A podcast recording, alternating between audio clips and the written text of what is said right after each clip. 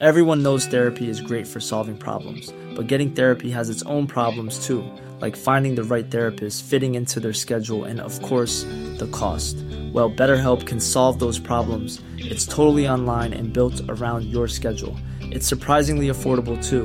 Connect with a credentialed therapist by phone, video, or online chat, all from the comfort of your home. Visit betterhelp.com to learn more and save 10% on your first month. That's BetterHelp, H E L P. There's never been a faster or easier way to start your weight loss journey than with PlushCare. PlushCare accepts most insurance plans and gives you online access to board-certified physicians who can prescribe FDA-approved weight loss medications like Wegovy and Zepbound for those who qualify. Take charge of your health and speak with a board-certified physician about a weight loss plan that's right for you. Get started today at plushcare.com slash weight loss. That's plushcare.com slash weight loss. plushcare.com slash weight loss. Hi everyone and welcome to Impressionable. This week I am joined by Charlotte and she's amazing and our episode is about being a care leaver and what it's like to live in care in the UK and how well the UK government um, looks after children that go into the care system. It's really interesting and Charlotte was incredibly vulnerable but it makes it such an amazing episode. I learned so much um, and I hope you enjoy this one as much as I did. Speak to you at the end. Bye! Also, sorry about this current echo. That's not my fault, but the whole episode isn't like that. It's literally just this intro. Um, so the audio should be fine. Although, like, I've been having audio issues recently. So, yeah, please just not think about that um, and forgive me. Okay, thank you. Bye.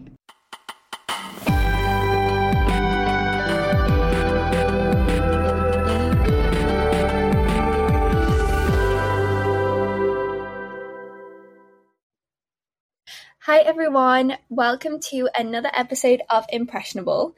This is the podcast where we learn about how the world has influenced each and every one of us. This week, I'm joined by Charlotte. Hi. How are you doing?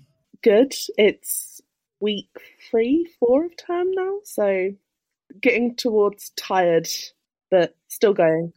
So, for people that don't know you, do you Mhm. want to give a little context on who you are? Yeah, so um, I'm currently in my third year at the University of Cambridge studying history with a focus on 20th century history.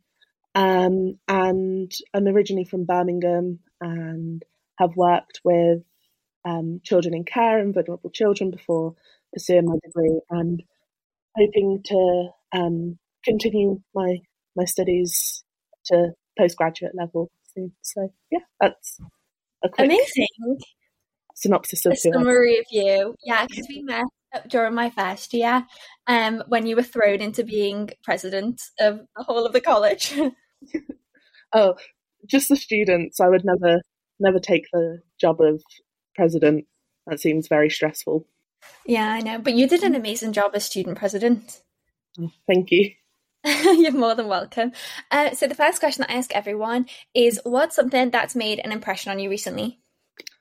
Um, so I am currently surrounded by my books because I saw a video that said that it takes a thousand books to become a library. Um, Mhm. So I'm currently in the process of counting all my books, and I've just realized like I, I kn- it, it's so weird to me because growing up I didn't have a lot, so being able to have these books at my dispense just means a lot to me, and it's like it makes me very grateful because I think sometimes we get caught up in all the like I know that books are material, but getting caught up in the sort of more popular material things where I'm like, some of these books cost less than a pound for me to buy secondhand, and it it's it means so much to me because it's mine and I can have it and read it and use it again and again and again. So yeah, um, That's something. Do you feel like they're making an impression on you, like what you're reading? Um, I think so. Like, I've definitely read some books that have very morally corrupt characters. um, and, you know, I think so. I really like quote unquote classical literature. Um, and I think some of the characters in those are just the worst people to ever exist. And I try to actively not be like them. So, um, but then. Uh, so the obvious one is the characters in Lolita. Um, Um, and then I recently read, well, not recently, but probably last year, read Crime and Punishment, um, which just, yeah. Um, and then one of my favorite books is Normal People. oh yeah, yeah, the Um, Sally Rooney one. Yeah. And um, I'm trying to be better at communicating my feelings and emotions towards people. So they, they definitely all have lessons in them. Oh, 100%. And kind of do leave their own impression on you. Yeah. I always found with normal people that, like, yeah, their inability to communicate with each other was Yeah. just like so frustrating. Yeah. You just want to shake them through the pages, Just- Exactly. And yeah, talk to each other. Yeah. if if you if you were just honest, Mhm. you would be so in such a better position. Yeah. But then the book would have been like two pages long. So, That is true. That is true. Um, so obviously you talked about like some of your passions and the things that you're interested in researching while at university. What is what's the background to that and kind of like how did you get into what you're doing now? um, so I think I said earlier, um, I grew up in foster care, and I think I'm in a very privileged position that I have had access to information about university growing up. Um, you know, I, I had school teachers that, well, I went to a school that was underperforming, so as a program, they did a mentoring ship with a local university, and through that, I kind of got an idea of research and academia. Um, so then I went into the world of work because I didn't get enough GCSEs to do A levels. Um, and whilst I was working, I was like, I, I really just want to go to university. Like, that is something that I want to do. I want to have that experience. Um, so I tried the first time around, didn't love it, wasn't for me, just didn't get on with it at all. Um, so then dropped out and continued working. And I was like, okay, I think I'm at a different point in my life now where I can go and do what I want to go and do. So I did an access course, um, which is equivalent to A levels, and uh, applied to Cambridge because I, I was like, if I'm going to do this, then I want to do it at one of the best. So I, I kind of just threw a shot in the dark, and I, I never thought that I'd get in, but I was like, what's the worst that I lose a place on my UCAS application? And it's like, it's not the end of the world. And then when I got here, I realized how little work is done, not just on children in care, but childhood in general in the field of history. Um, so then I, w- I would talk quite often with my supervisor um, about the role of children in history if we were discussing like the welfare state or education or um, economics even because children as consumers are very much a thing Yeah. um, so we started talking about this and then that's when i developed the idea for my dissertation um, which is an exploration an exploration into the experiences of children in care from 1945 to 1990 um, so it's from what i can tell it's its first sort of m- monolith kind of of Mhm. experiences of care.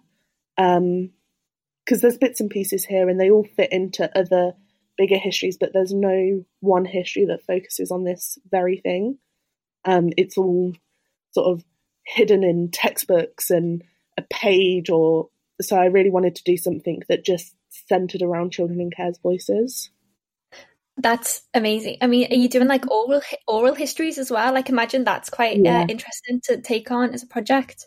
yeah, it's been quite interesting to do the oral history element of it because of my own personal connection to it. So, um, when I'm reading, there's a degree of separation there, but when I'm talking one on one with people, it hits me so much harder. And I think that's another thing that inspires me as well is like the power that people's words have.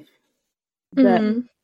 you know, you could read them on a page, and I think because it's in your voice in your head, you are interpreting it in a different way. Whereas if someone else is telling it to you, I don't know. I feel like in a way it becomes more real. Um, so, so that's definitely been an interesting sort of part of the dissertation. Hundred percent. What was what was your experience like? Uh, what was your childhood like? tumultuous to say the to to say the least. um, so I was originally born in Stevenage, and then um, I have three older biological brothers, and we. I, I'm the youngest out of all my siblings, so um, you know things were very difficult for my mom. The more kids that she started to have, and she couldn't really um, manage with the stresses of her life and then the stresses of raising children. So when it got to my time of being alive and gracing this planet, um, it, it, I think it just became a bit too much for her. So I went to live with my aunt in Southampton, and then my aunt has two kids of her own, and um, my cousin got really ill, so she couldn't look after me, look after my cousin, and then look after my other cousin. So um, at this point, my mum had moved to Birmingham um, with her partner, and I was about six at the time. So those first six years of my life were up, down, here, there, and everywhere, and it didn't really stop until I was like 18. So um, I went to go live with my mum in Birmingham, and that was definitely interesting because my mum's partner has um, three of her, her own children. So the household was just a revolving door a lot of the time, like people coming in, out.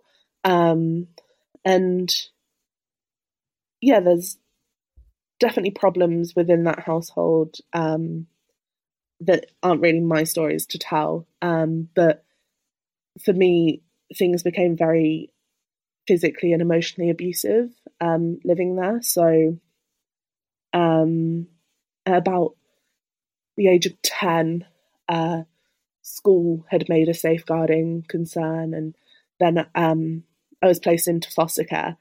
And and you, I think a lot of people think that when a child's placed into foster care, their life becomes better and they live in a meadow of daisies and sunshine, and it, it just very much wasn't like that. My longest placement was probably my most abusive, and I think there is where like my real passion to change the way that the system works set in because this foster carer was very much just in it for the money.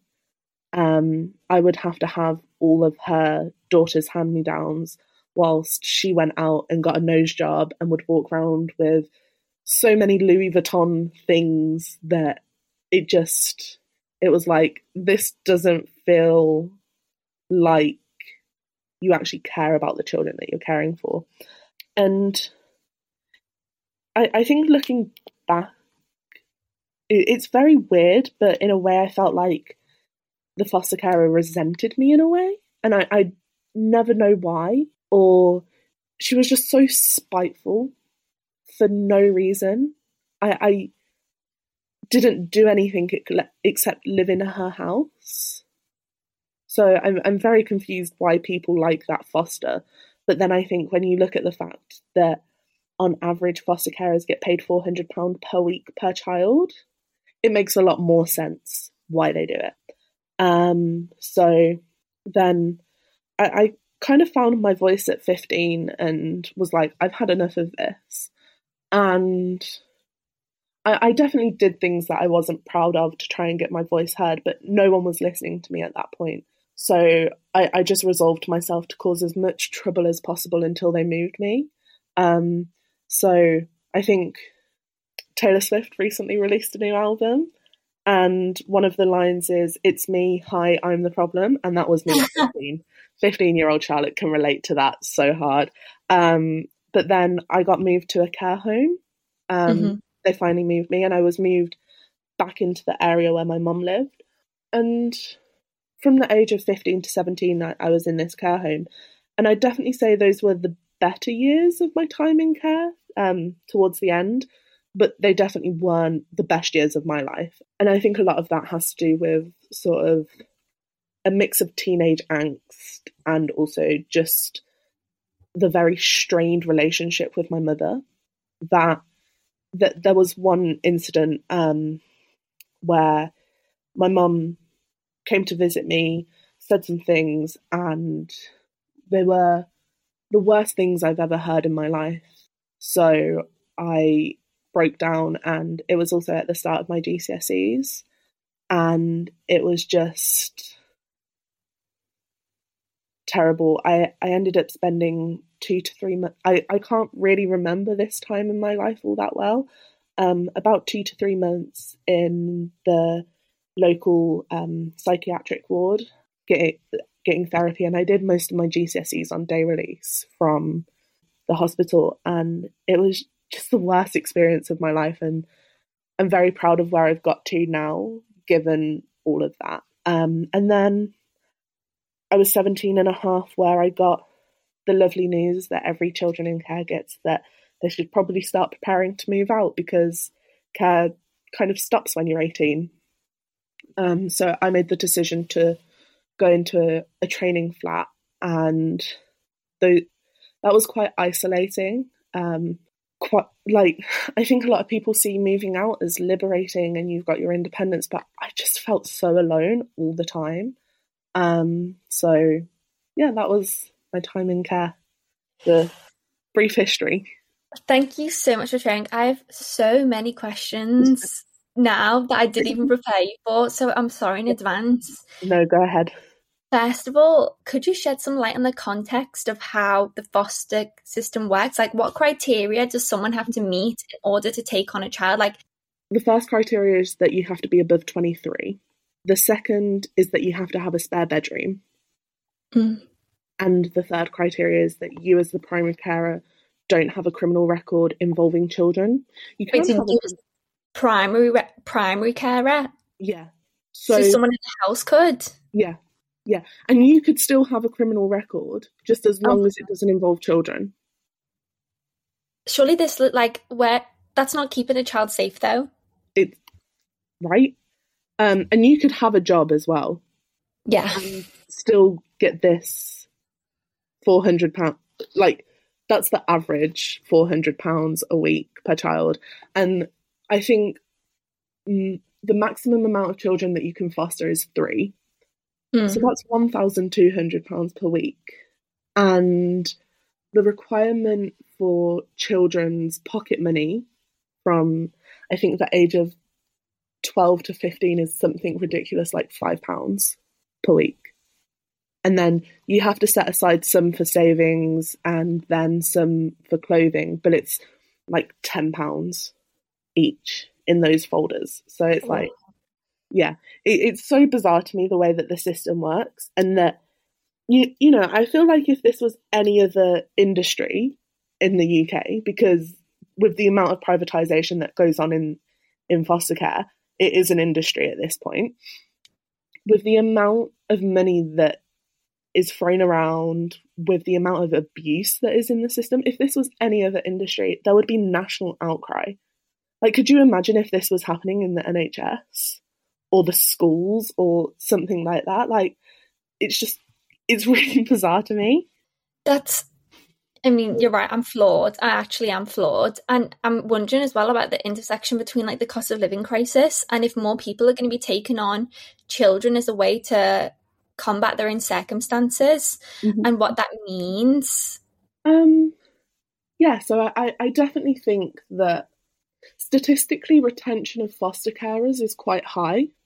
Mm. And, and there's no wonder, right? Like, if you don't like the child that's living in your house, you can get rid of them and get another one, which is just another bizarre concept to me. But I definitely think that, in theory, I would expect more people to sign up to foster in the cost of living crisis.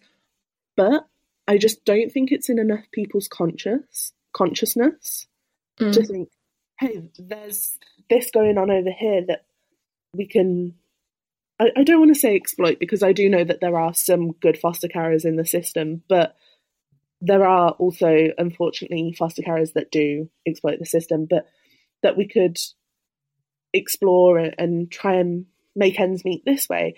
And I think as well, whilst foster caring isn't an underfunded part of that sector, every other sec every other profession yes. in that sector is so criminally underfunded social worker retention is, is next to minimum because they just can't keep up with the demands of the job and the caseload. So it, it like I just think that people see the way that the state is handling social services in particular and think that fostering isn't for them. But yeah, I get that. I mean, I, I feel like if you're going into foster care for the money, it's mm. not necessarily the best intention to do it, you know? Yeah. You actually have to care about the children because every child that goes into care has been traumatized in some way.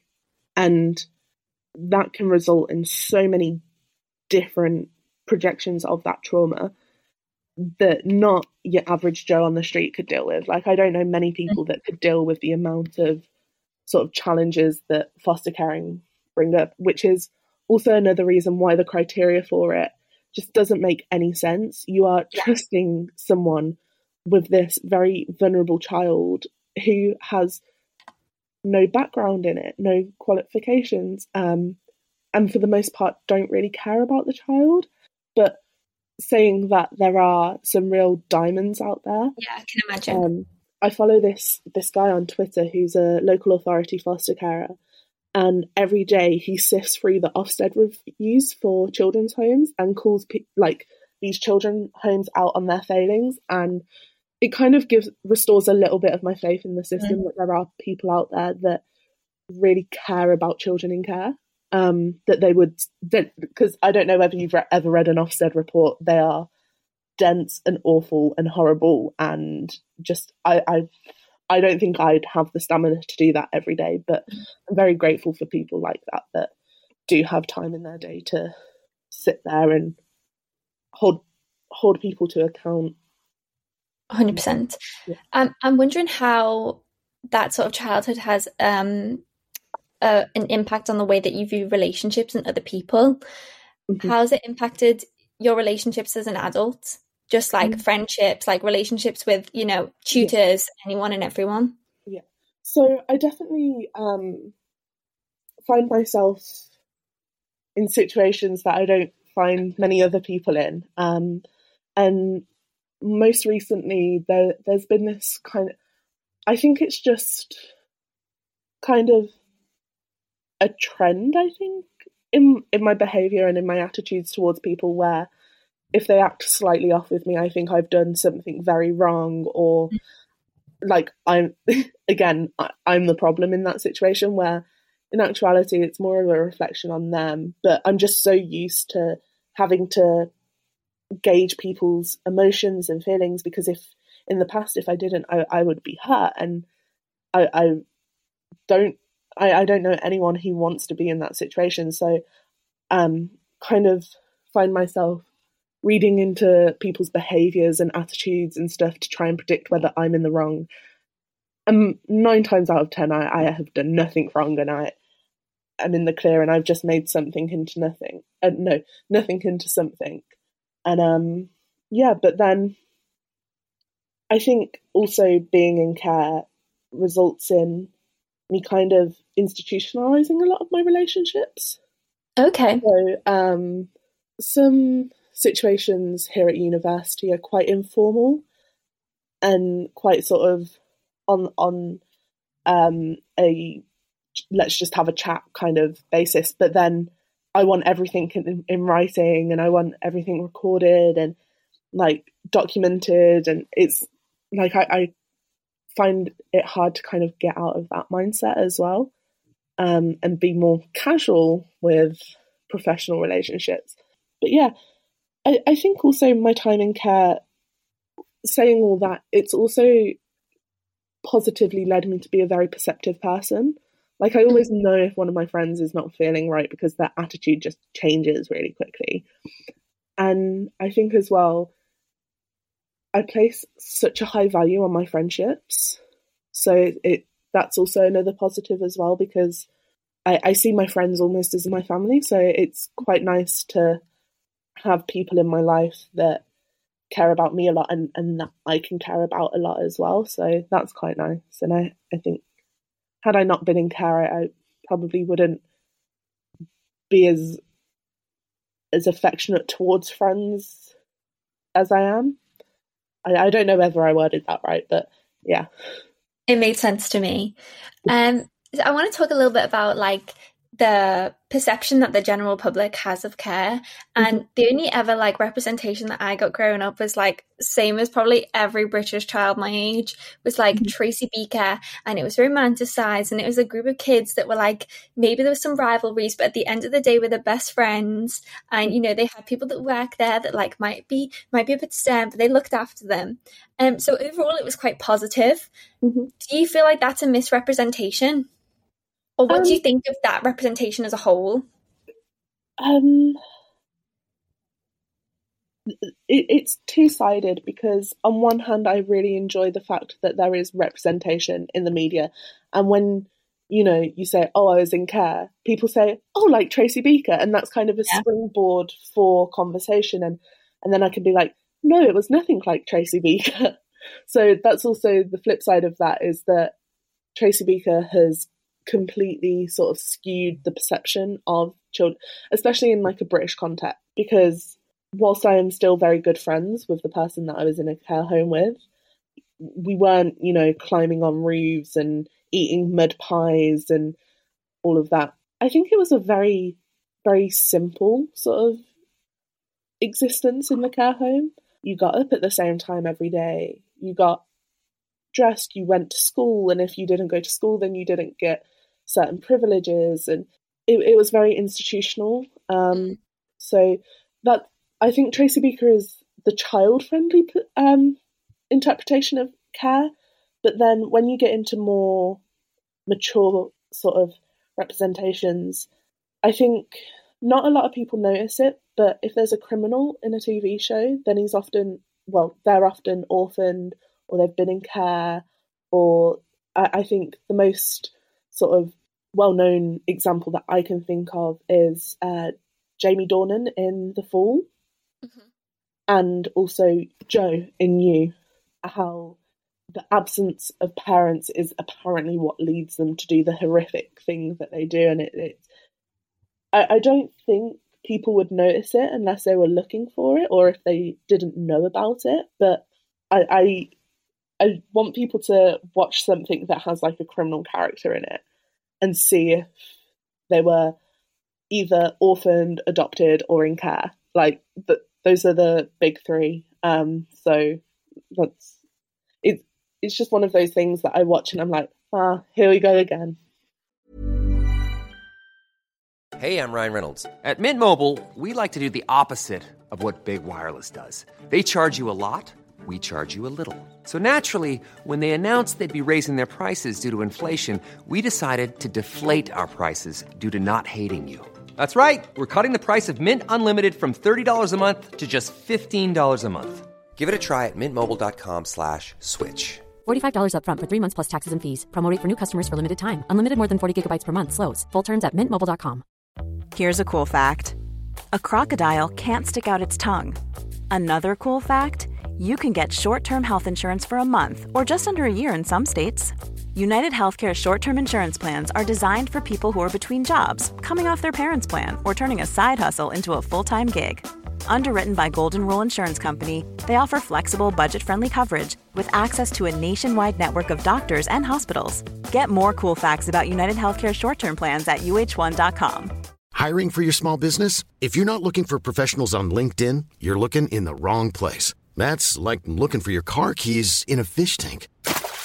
LinkedIn helps you hire professionals you can't find anywhere else, even those who aren't actively searching for a new job but might be open to the perfect role. In a given month, over 70% of LinkedIn users don't even visit other leading job sites. So start looking in the right place. With LinkedIn, you can hire professionals like a professional. Post your free job on linkedin.com slash people today.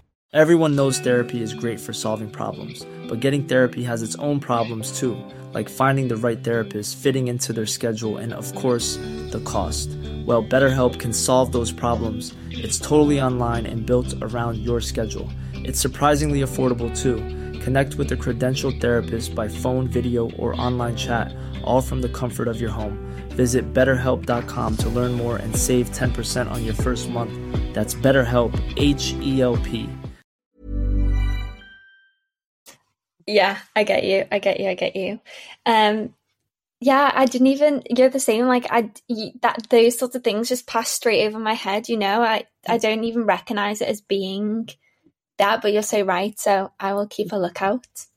What about um? I'm wondering as well. Like, what about the difference in outcomes? Because when I was doing research for the podcast, mm-hmm. there was like a big differential between um care leavers mm-hmm. and people that grow up in like traditional nuclear and they tend to do have very different outcomes you know past the age of 18 understandably what what what do you think's being done or like what do you think can be done so i think the uk is in a little bit of a political crisis at the moment that they can't mm-hmm. really focus on these issues until they get to figuring out who's going to be prime minister of the country yeah. um so I think a lot more can be done in terms of in terms of getting children in school and getting them learning and getting them engaged.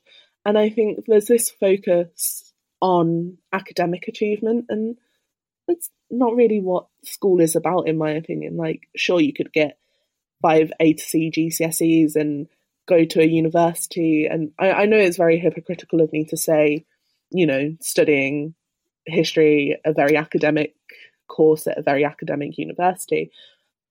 But there's so much more to life than educational achievements. Mm. I also think that there needs to be regulations on privatizing in the system. It just mm-hmm. leads to very poor outcomes for children in care, in my in my opinion. Can I ask how it's privatized at the moment? Um, so at the moment there are like a handful of very big companies that acquire smaller companies that are managing children's homes and fostering agencies. And these big companies uh, merge with these littler companies to privatize, and then they are not regulated to the same degree that local authority carriers. And then they also outsource a lot of their care to local authorities, which makes care more expensive, putting more pressures on um, the local authorities. They also offer foster carers and children home workers more money, so they change over to private fostering and private caring, which then puts another strain on the local authorities. And um, yeah, you know, it's one of those industri- industries where you need the workers and you need the people to care, so you're willing to pay this money, but it just gets extortionate. I think in my research, I, I came across one children's home that was charging like four thousand five hundred pounds per child per week. Per week? Yeah, per week of the local authority. And the local authority had no other option but to pay for it because it was the only available place for this child. Um, mm. The children had um, some disabilities and learning needs that had to be accommodated for. But I, I, I can't help but think that this private company really took advantage of that. Yeah. Um, and I think private companies charge on average 50% more than local authority carers. So it, it's just, it's bizarre that that's allowed to go on. And I'd rather this money go to children in care. 100%. And also, like for private companies, I'm assuming the, their biggest incentive is profit mm-hmm. and not child welfare. Yeah. Um, and I'm thinking like, who would want to? Why? Why would someone set that up? If someone's like, I know what's a good idea. Let's just make loads of money out mm-hmm. of children, and you know what I mean? Like, yeah. it's so bizarre to me that they're basically exploiting childhood trauma, and I'm, I'm just I, I read this these things and and just at such a loss as to how this yeah. is allowed to happen. But it came about after some companies were lobbying David Cameron's government uh, back in the early 2010s. And one of those big companies was G4S, which is the also, prison ones. Yeah, yeah. So there is such a. This is the most it, it's scandalous. Like I, I don't know how else to say it. Like because children in care at any one time in the prison system, children people 50% of people in prison have spent time in care at any one time, or at least in the criminal justice system. 50% of children in care. That's such a high number, and G4S is allowed to acquire children's homes. There's a conflict of interest there. Like, and, and you're putting children in care on a conveyor belt straight into the prison at this point. Like, How who whoever like surely someone consented to this? Like who people need to be held accountable straight up. um, it was David Cameron and his government. Of course it was. Um, I, I, I do know. I think it might have been Michael Gove that set up the sort of conference on it, but yeah, and it's just been allowed to happen since. So this is this is why I get really annoyed when people are like, "Oh, the Conservative Party's not that bad," and it's like you didn't have to grow up in care during austerity. Like Yeah. your whole life was not dictated by the cuts that they were making, and not just the cuts, but the decisions that they were making to sort of make up for that. Yeah.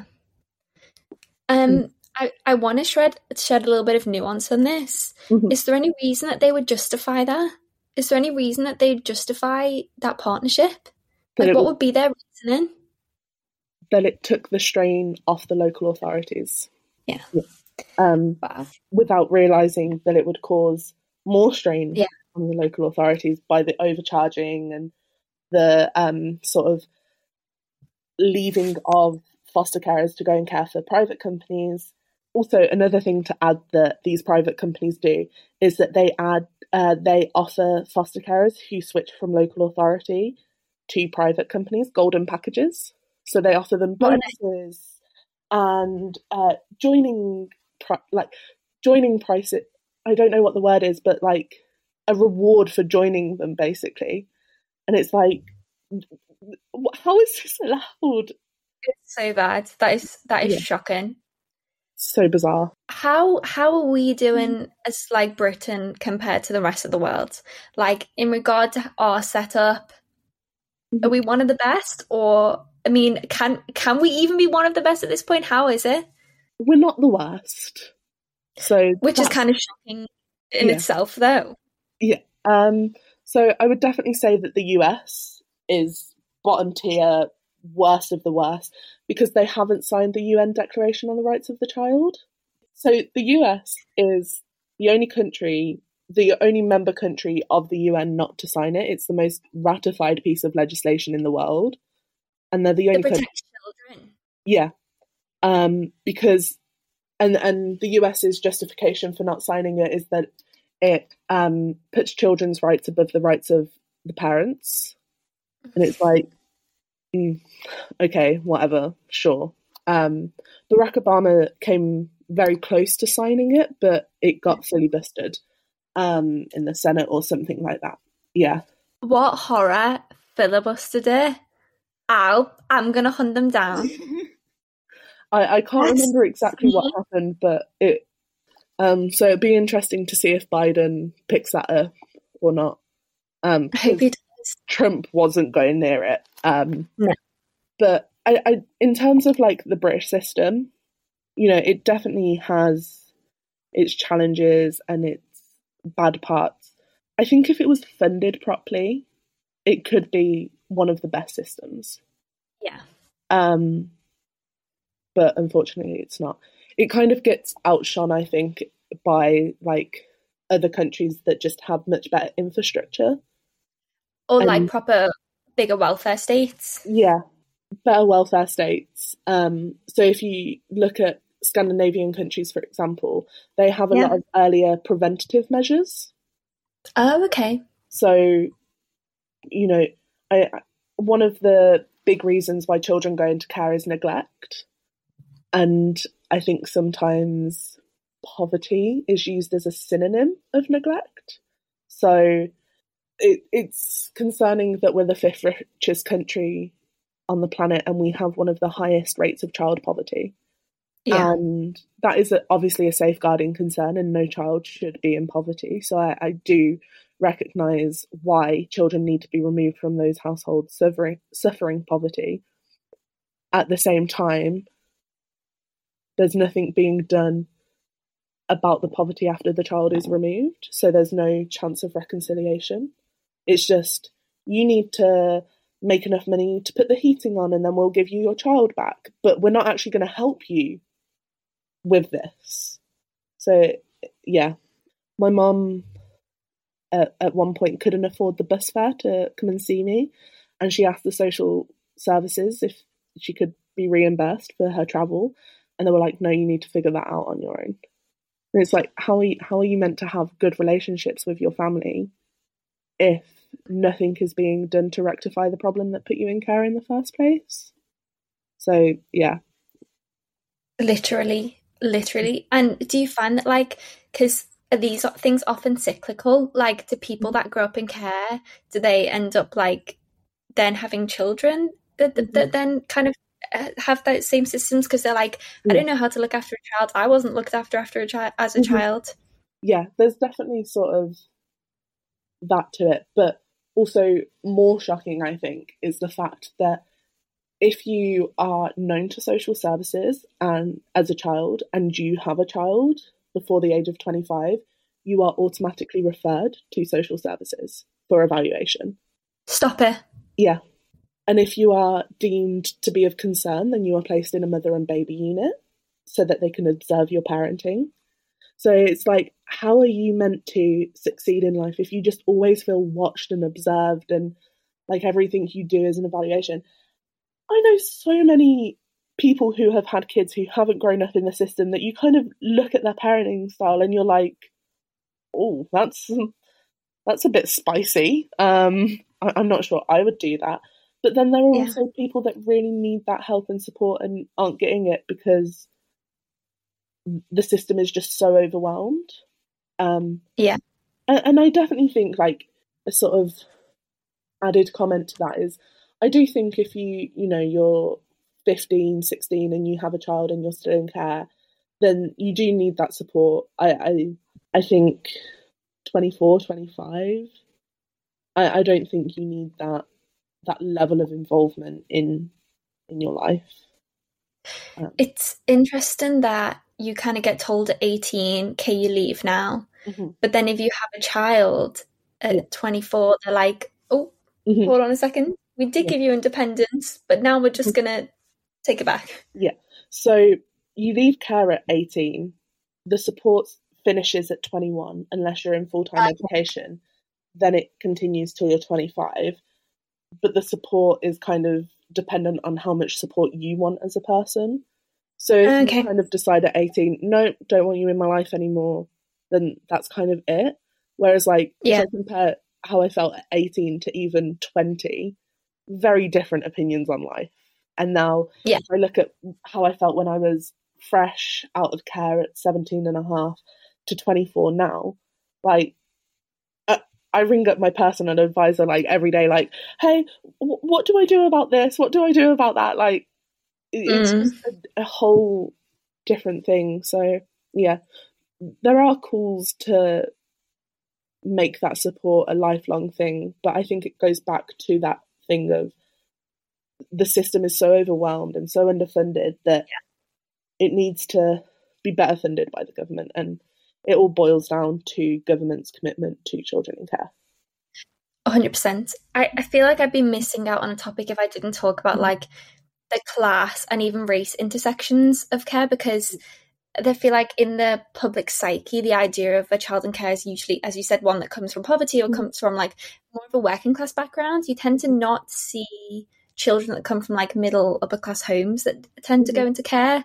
So, definitely, I, I come from a very traditionally working class family that was affected a lot more by austerity and poverty than Yeah. you know my middle class counterpart would have been.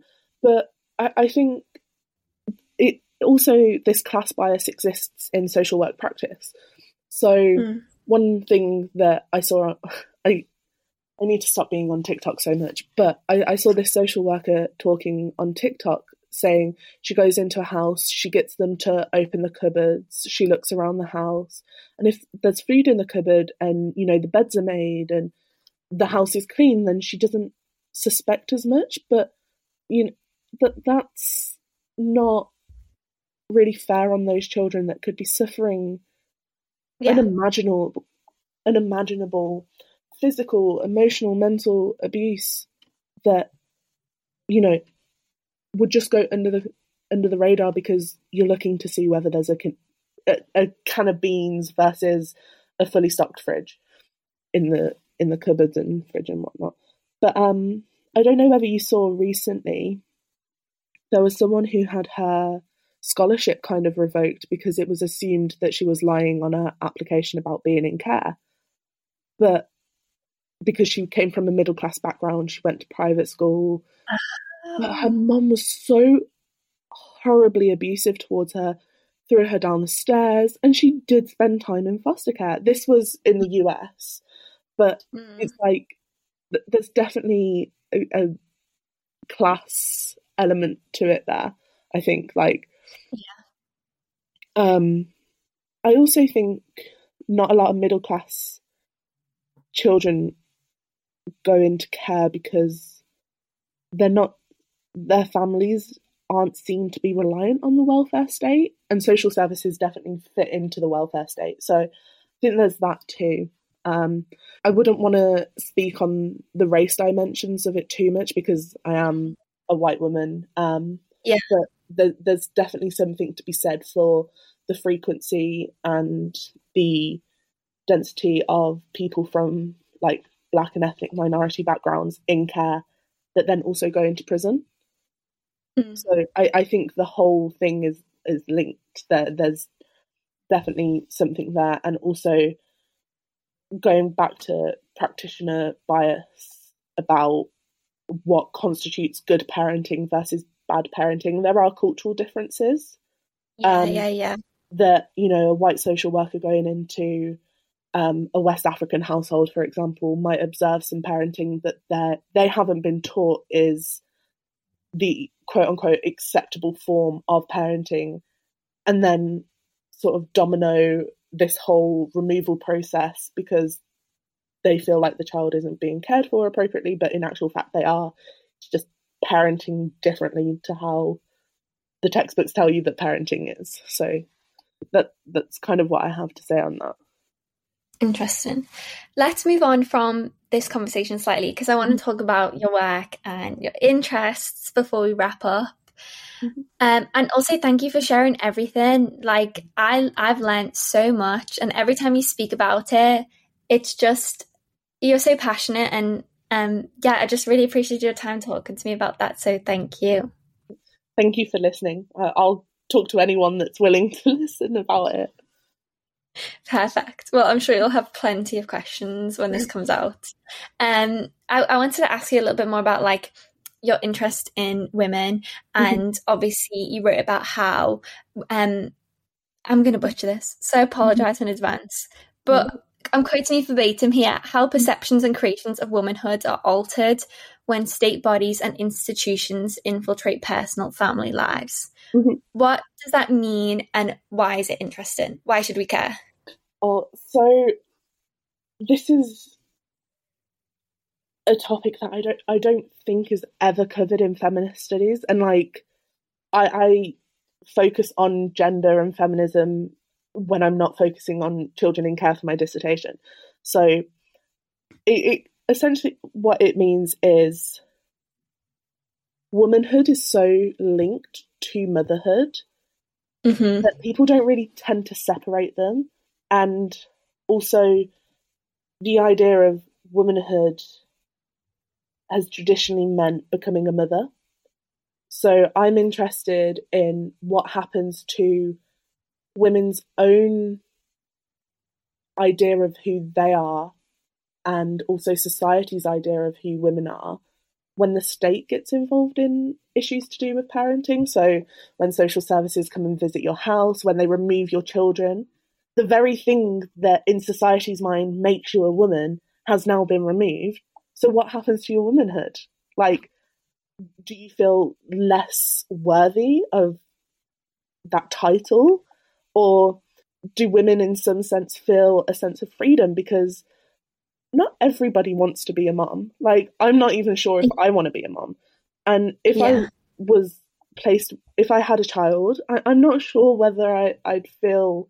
It, it, sounds horrible to say. I'm, I'm not sure I'd feel like like a mother, mm. but then I'd still feel like a woman. So it, it's just this whole side of feminism that I don't think has been explored, and I'm very interested to explore explore that in postgraduate studies.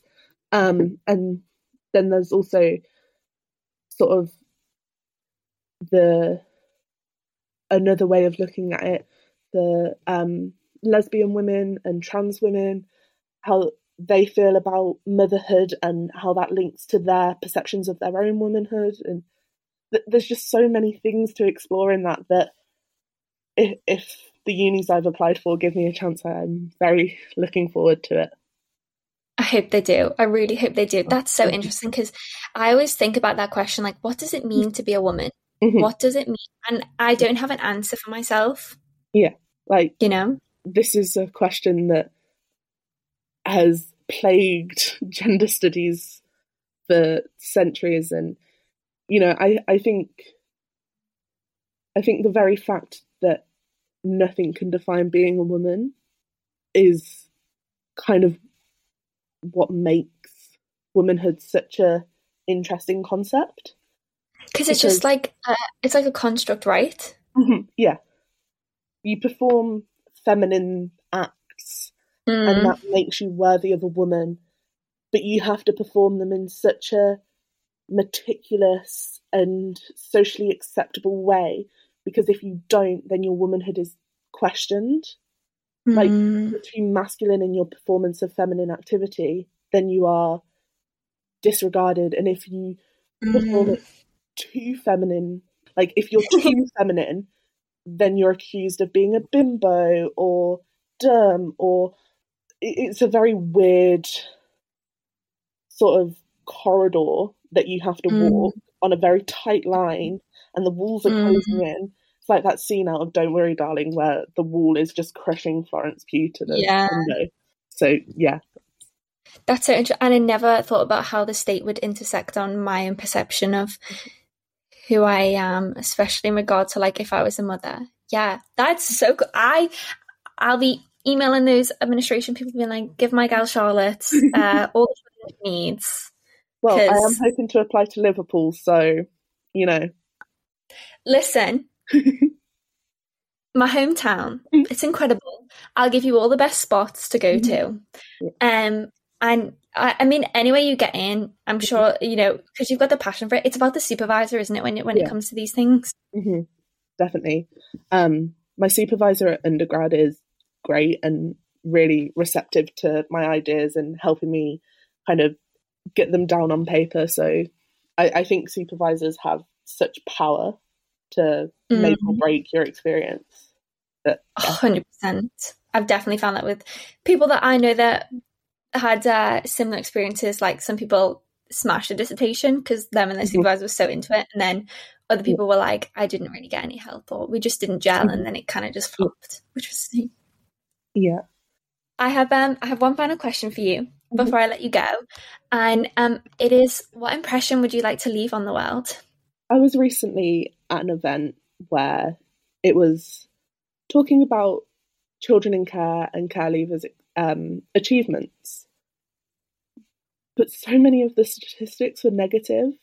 I think my the impression that I'd like to leave on the world is one where children in care are capable of so much and we shouldn't shoehorn them into this underachieving, disadvantaged, underprivileged category. I I shouldn't be one of the only people in Cambridge that has had experience of care. I shouldn't be the only one in a job that's had experience mm-hmm. of care. Mm-hmm. I think foster care and all its many iterations will be here as, as long as the world is still a thing. I, I think you mm. know because there are still going to be morally corrupt people who do unspeakable unspeakable things for children and you know sometimes you just don't get on with your parents like it, it's a personality clash or whatever but that's that's the impression that I'd like to leave on the world foster children um, and children in care deserve the world Completely agreed. Thank you so, so much for being on the podcast and sharing your story and telling me so much of that I didn't know before. No, thank you for having me. I really enjoyed it. If people if people want to reach out, can they do so? Yeah, they can. Um, Where can they find you? On Instagram at Charlie Tyler, but the Ian Tyler is an X. Very I can tag it excellent, very accessible name for people. I'm like, yeah, it's Charlie Tyler, but the E and the X and you know. yeah. Okay, don't worry. Thank you so much again. Thank you. Hi everyone, thank you for listening to another episode of Impressionable. I have been your host, Becky Lee.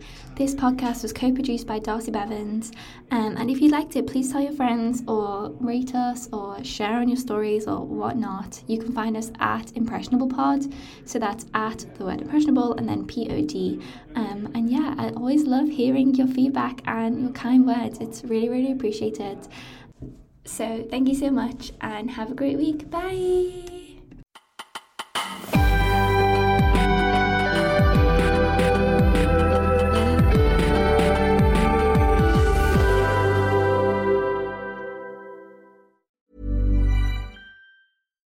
Hi, I'm Daniel, founder of Pretty Litter. Cats and cat owners deserve better than any old fashioned litter. That's why I teamed up with scientists and veterinarians to create Pretty Litter. Its innovative crystal formula has superior odor control and weighs up to 80% less than clay litter. Pretty Litter even monitors health by changing colors to help detect early signs of potential illness. It's the world's smartest kitty litter. Go to prettylitter.com and use code ACAST for 20% off your first order and a free cat toy. Terms and conditions apply. See site for details. Imagine the softest sheets you've ever felt. Now imagine them getting even softer over time. That's what you'll feel with Boll and Branch's organic cotton sheets. In a recent customer survey, 96% replied that Boll and Branch sheets get softer with every wash. Start getting your best night's sleep in these sheets that get softer and softer for years to come. Try their sheets with a 30-night guarantee. Plus, get 15% off your first order at bollandbranch.com. Code BUTTERY. Exclusions apply. See site for details.